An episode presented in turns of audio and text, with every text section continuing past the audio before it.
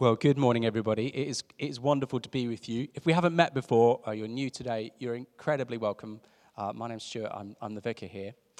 And um, I actually wasn't supposed to be speaking this morning. Um, uh, John uh, Brown, uh, sorry, John Wilson, um, not John Brown, who's at the back there, uh, who is one of our uh, vicars in training on placement here, was supposed to be speaking this morning. And, uh, uh, and, and he would have been awesome uh, to come, but I got a text in the week uh, that he, he caught the dreaded COVID, so that's a bit of a nightmare. But he would have been great because if you haven't met him before, you should. He is, uh, him and his family have been missionaries in Hungary for the last 15 years, um, and he's here training, and he's about to go back to lead what will be the only Anglican church in Hungary uh, very soon. So he would have been great to talk on this, this topic, um, but alas, you have me. Um, but the Lord is good, and uh, God's, uh, God's words here, Jesus' words here, are, are, are going to speak to us this morning. So will you pray with me? Lord, uh, you are good. We thank you, Lord Jesus, that you, you do know us, you love us, and it's your heart to bless us this morning. And as we come to your words, would you, by your Spirit, speak to each and every one of us where we are today? And would you be with me as I speak as well? Amen. So, so, therefore, none of you can become my disciple if you do not give up all your possessions. This is the word of the Lord. Thanks be to God. Gulp. Squirm. What's going on here? Everyone ready for a bit of uh, diving in the, the warm fuzzies of uh, hating your family and uh, becoming homeless for the sake of Jesus? And uh, yeah. So, why, why are we looking at this this morning? Great, great question. Um, we want to be Christians, followers of Jesus, who are fruitful, who bear fruit in our lives for, for God. And actually, in a few weeks' time, we're going to be uh, looking at that topic, particularly, uh, uh, we're going to be looking at some of our vision for, for next year, what we think God's called us to. And in the run up to that, we are um, we're doing this little mini series on, on how to be fruitful. Jesus knows us really, really well. And in the parable of the, of the sower, he talks about how God's word goes out and it lands on all kinds of different soil. And uh, he, he particularly picks out the third soil. Uh, he talks about Christians who are trying to follow Jesus. They are following Jesus, but for one reason or another, they, they just aren't very fruitful. Their fruitfulness is choked by thorns. And he picks out on these three things that commonly bogs us down. He talks about the desire for wealth, the distraction of worry, and the prioritization of pleasure. And so we're kind of asking, okay, we want to be fruitful Christians. How can we navigate our way so these things don't bog us down? How can we be fruitful? And uh, last week we looked at worry, and this week we're going to look at comfort and, and pleasure. Um, and the question we're kind of asking ourselves this morning from this passage is where is comfort getting between me and the call of Jesus on my life? That's just a simple question. Where is comfort getting between me and following Jesus today? So, should we, should we dive right in into our passage? Maybe you've got it in front of you. And the first thing to notice in our passage is it begins by telling us that there were loads of people following Jesus. Large crowds were traveling with Jesus. Uh, Jesus, this is the part of his ministry where he was most popular. Sometimes we think of Jesus as kind of rejected and nobody liked him. But actually, at the beginning of his ministry, thousands of people were following him. He, he, was, the, he was the in thing. Everybody wanted him to come and talk in their town. You know, he had like a million Twitter followers.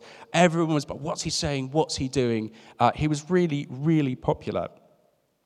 And uh, then we're told all of these people following him, seemingly the world is in his hands, he turns around and he gives this really hard teaching to them. And he talks about hating your family, he talks about carrying your cross, he talks about building a tower, fighting a king, and giving up your possessions.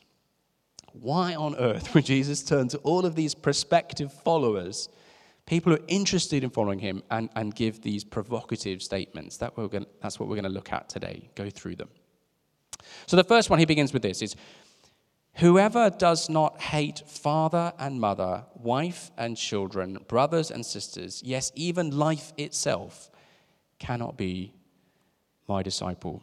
I don't know about you, when you first read that, you're like, sorry, come again? Like, what? It is is the Jesus that I really know and love, the one who kind of restored the broken and invited. Did he, did he just say that, really? You know? So I was like, okay, back in vicar school, um, they trained me to go and look at the manuscripts, the original manuscripts. Maybe there's been a mistake. I'll go and have a look, just see if he has me. Go and have a look. Maybe it says something a little bit more palatable, like, it's fine to hate your mother in law or your twin brother who's really annoying or something like that. You know, maybe there's been a mistake. But of course, there hasn't been. Jesus did make this incredibly provocative statement. So, what, what, are, we, what are we to make of it? Well, first of all, I think, I think uh, we'd start off on the right foot by realizing that Jesus is probably trying to shock us. He's probably trying to get our attention. The crowds around him, like, woohoo, follow Jesus. And he's trying to, like, say, hold on, think twice. And it's very unlikely that he means that we should literally hate our families. I just think I just need to say that out loud. First of all, because we see in the Gospels that Jesus loved his own family. And uh, we see even on the cross, as he was dying, he speaks to uh, John the disciple and says, Take my mother as your mother, look after her.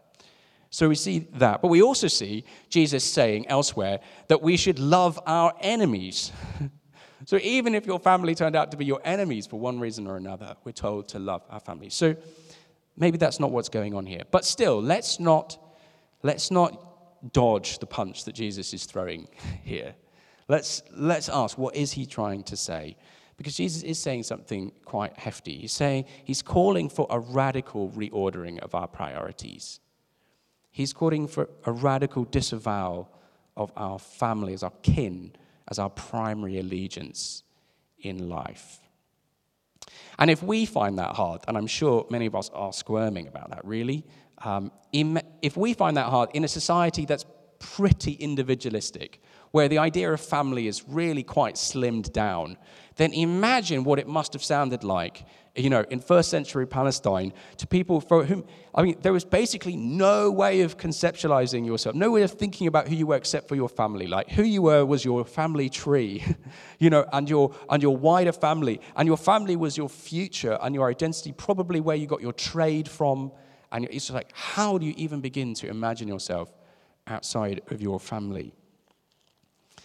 And not only that, they were, of course, um, avid followers of the, the law, Old Testament law. And it's the fourth commandment honor your father and your mother. So what, what is Jesus saying then?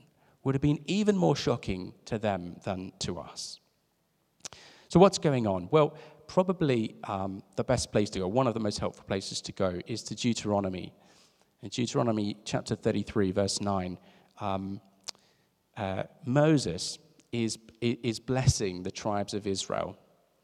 And uh, when he gets to Levi, uh, Levi is the father of all the priests. He's the father of the priestly family, those who served God most, most closely in the temple. And, he, and this is what he says of them. He says, He said of his father and mother, I have no regard for them. He did not recognize his brothers or acknowledge his own children. But Levi watched over your word and guarded your covenant. And in fact, he's referring to even there to another incident where um, the people of Israel were going wild, and, and, and Moses says, Who is for the Lord? and Levi comes, and it comes at great cost. He has to leave his family. And, and it's really interesting. Jesus is just slotting himself right in here. It's like, if you want to follow me, if you want to be a priest of my covenant, if you want to be somebody who, who watches my word and, and, and, and is one of my disciples, then that's how, that's how it's going to be. And in fact, interestingly, he's just very subtly putting himself, or not so subtly, in that place of God. Says, You need to choose me over everything else. So that's the first one, the first punch thrown. Next we move on. He says, Whoever does not carry the cross and follow me cannot be my disciple. Now, again, imagine that you're in the crowd here is this up and coming rabbi, and rumor has it he might just be even the Messiah. So maybe he's coming, and finally we've got some hope of being free of the Romans, the Roman oppression that's gone on for years. Finally, we're going to have a leader who's going to lead the charge, and we, we might actually have a chance at being a, a free nation again. And you can imagine it. We're there, you know, thousands of people, and they're sort of waving their Extinction Romanus uh, banners. They're tooting their, their vuvuzelas. It's like, it's, it's about to happen. It's so exciting. Jesus is going to lead our cause to victory. And then Jesus starts talking about the cross. Now, for us, like we're, you know, we've heard about the cross before. It, it, means something different. It's hard not to sort of see it in light at the end of the story. So we think, cross, oh, what a lovely sign of God's love. Oh, it's just wonderful forgiveness. Isn't that great, the cross? But for them, they've been like, the cross? What? What are you talking about? For them, you know, who, who carried a cross? Only the person that the Romans were about to put to death. Only the person who was about to be humiliated and excruciatingly executed by the Romans carried a cross. It wasn't a symbol of God's love for them, it was the symbol of Roman repression and of failure in many senses. In the light of that, and Jesus is saying, he's saying to these, these, these people, strange words from this up and coming uh, rabbi to say, you know, if you, if you want to follow me, it might involve picking up your cross. And there's many things going on there, but I think one thing comes out clear. He's saying, if you want to follow me, this isn't going to end how you think it will. This isn't going to end how you think it will. And I'm not just going to champion your cause. you know, if you follow me, you need to be in this the end, and it might lead down a road you don't want to. He certainly isn't, you know, promising his followers health and wealth and the empire.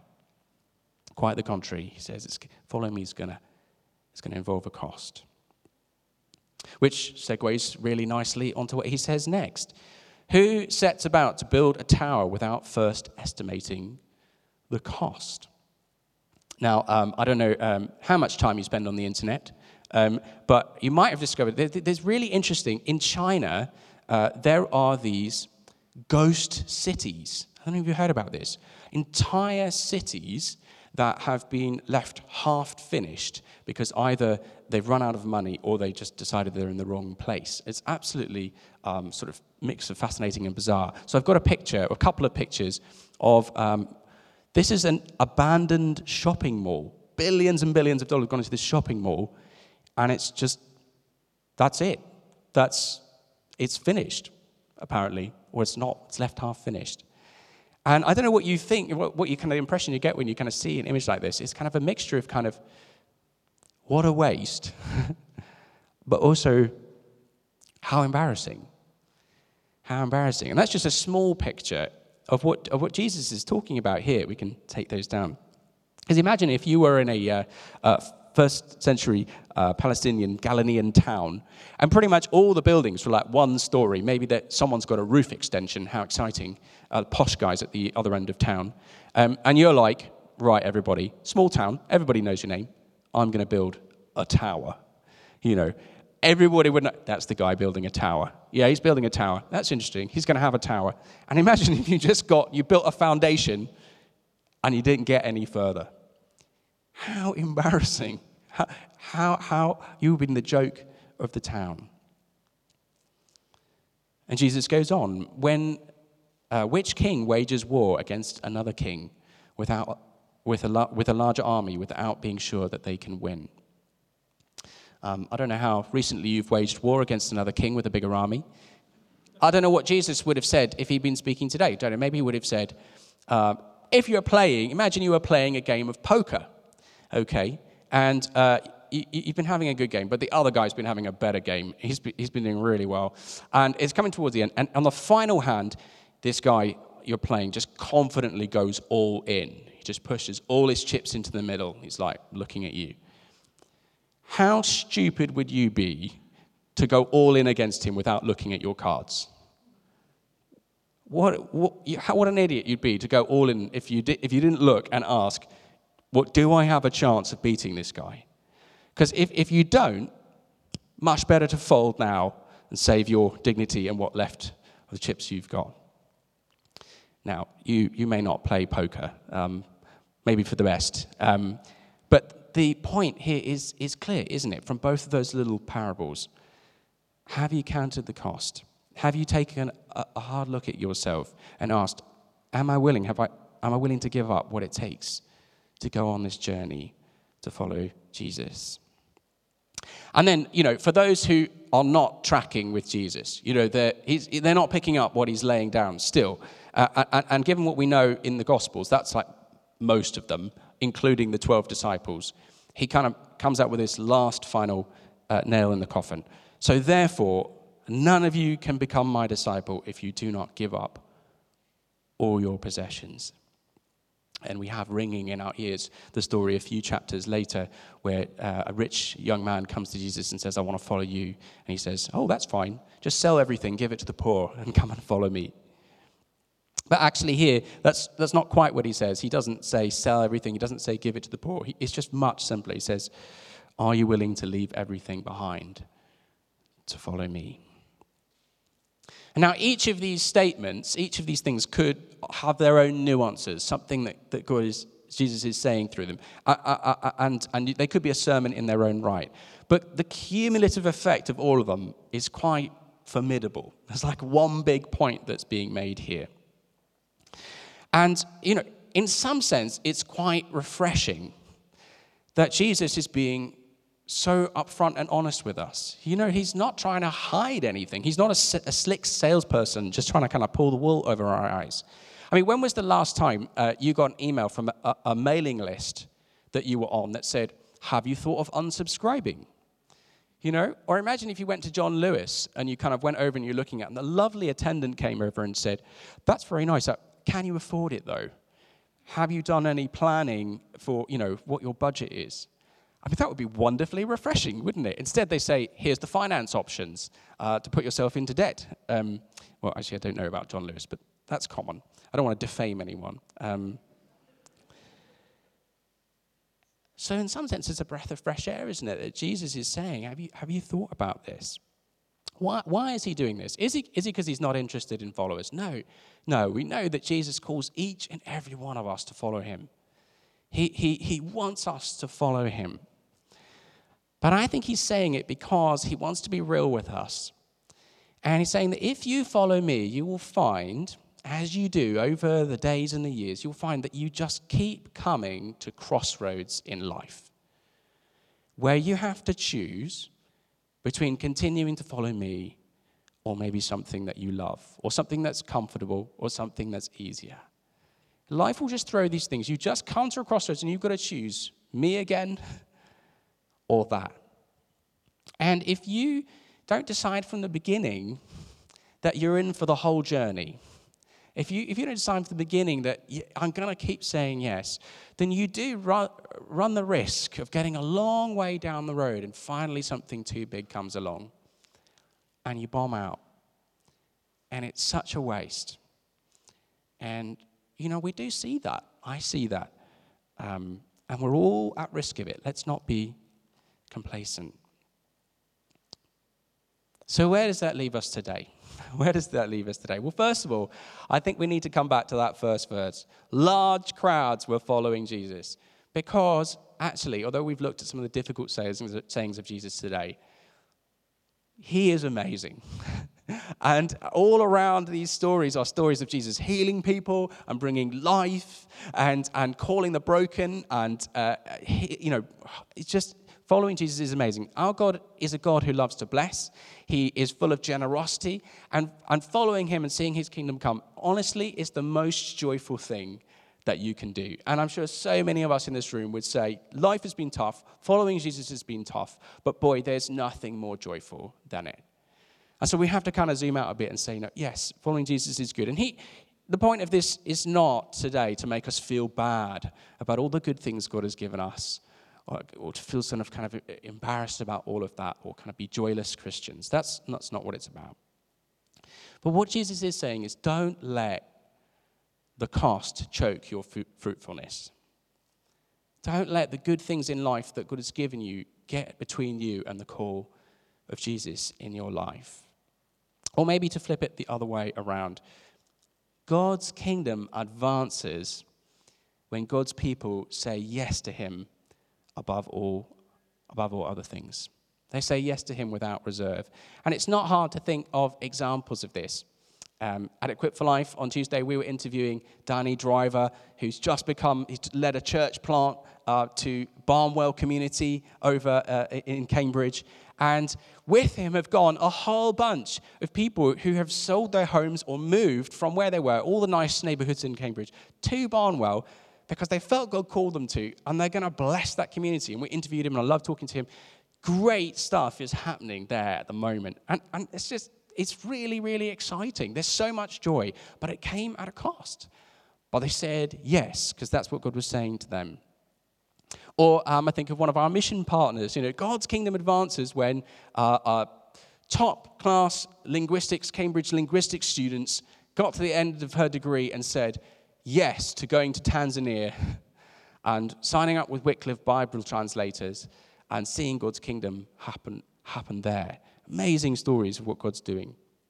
Or, you know, thinking of uh, uh, many of us, you know, uh, God's kingdom advances when hard-working professionals such as ourselves, and, you know, I think students, you can maybe fit yourself into that. Hard-working professionals, um, you know, where when it comes to our well-earned weekends or our holidays, where we could just be taking a rest, we're actually even say, no, I want to go away for a week and help on a summer camp to tell kids about Jesus. Or I'm going to go and help on a weekend uh, on, a, on a project to go and uh, clear up a place and tell people about Jesus. That kind of thing. Or, um, uh, you know, we've just had the adoption uh, uh, uh session at Equip for Life. It, God's kingdom advances when a family that's stable and has got things relatively sorted listens to God's call, and it does have to be God's call, to open up that family to, to kids that might bring uh, uh, challenges. And, and, and, and it may not be as neat as it was before, but boy, is God at work. You see, I don't think this passage and all that Jesus is saying is really primarily about giving things up.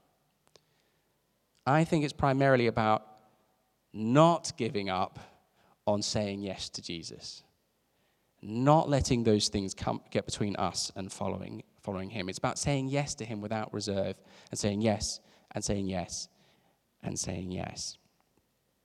And of course, um, we kind of see this a bit more obviously when it's the big things. Maybe you can look back in life and you can see, wow, there was this big decision in front of me. Go left for Jesus, go right for some evil thing or whatever it is. Really obvious to spot.